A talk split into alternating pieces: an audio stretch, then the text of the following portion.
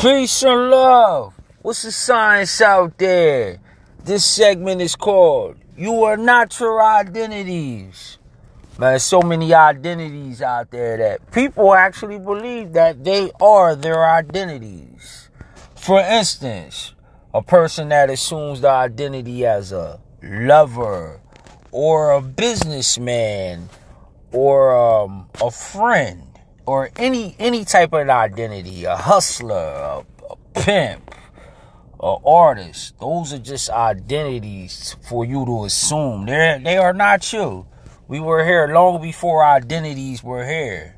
You could actually take your identity and separate it from your natural self and look at it. And you could jump into it at will.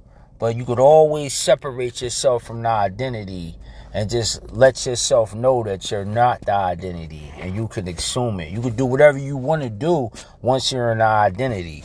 Peace and love.